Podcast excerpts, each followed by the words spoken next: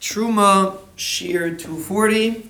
So we're discussing Reb Shimon. So one time when Shimon and his Chaverim were in Yavne, and the following famous story took place. This took place in Yavne when um, when they were running away from the Romans. Um, according the Tolas Tanam Amiram understands like this. According to Darius Rishonim, this happened at the end of Shimon's life. According to Tolas Tanam Amiram, this happened earlier in his life. Rabbi Yehuda, Rabbi Yossi, and Rabbi Shimon were discussing the actions of the Romans. Rabbi Yehuda praised the Romans, like we discussed, and we discussed Rabbi Yehuda. He always looked at the Taif, and he said they built bridges, they built marketplaces. Rabbi Yossi was silent, and Rabbi Shimon disagreed and said they did it for their own benefits.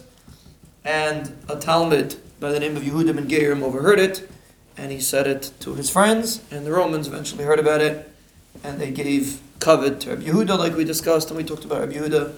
They gave Rabbi Yossi Galus, and Rabbi Shimon had to, the Xer was he had to be killed. When he heard that he was in danger, Rabbi Shimon and his son Abelazar went into hiding. So now, let's just take a pause in the story. One can think that's such a terrible story, and really, it's actually in a for what we're discussing now in the Betachin Shirim. Yehuda ben was punished for what he did. He, he died because of it, like we'll see at the end of the story. But if you look at it from a perspective, from a, a historical perspective, if Reb Shimon would have never ran away, he would have never became Reb Shimon. The reason why he became Reb Shimon was because he spent all that time in the cave, like we'll see, and they were Isaac and Tyre straight, and that's when he came out, when he had the Madriga of Reb Shimon, that's why he was so much greater than anybody else. And it was all because of, really, technically, because of Yehuda ben Geir, and really because of the story.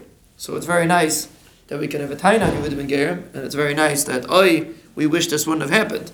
But Lamaisa, you see, this is a perfect example of the concept that we discussed today. And what brings a person simcha? Hoidul Hashem ki toiv, ki la'ilam chastai. La'ilam chastai means that every single thing that you experience is chesed of the Shalom. is a perfect example of this. Because it was Nigzar and Shimon Gzei, uh, Misa, and we'll see how it fared ice. And at that time it looked terrible, but really, this was technically the birth, so to speak, of Reb Shimon. His greatness was produced, I mean, he was he was a great individual till now. He was already one of the greatest Talmidim of Rabbi Kiva. But Lamaisa, the, the ultimate greatness came when he went into the cave, like we'll see. And it all came because of this terrible story. And if Shimon could have gotten down and gotten upset and gotten pulled into the situation and said, forget it, look what happened, even came from a Talmud, came from the Talmidim, even worse. But he didn't. He was Makabalit. And he went and he did what he had to do, his Shtadlis. And because of that, we have Shimon Yichai. That's how a person should view every dif- negative, negative, difficult situation that he's in, realize that it's kila ilam chaste. Kila ilam chaste is going even on the difficult situation that a person is in.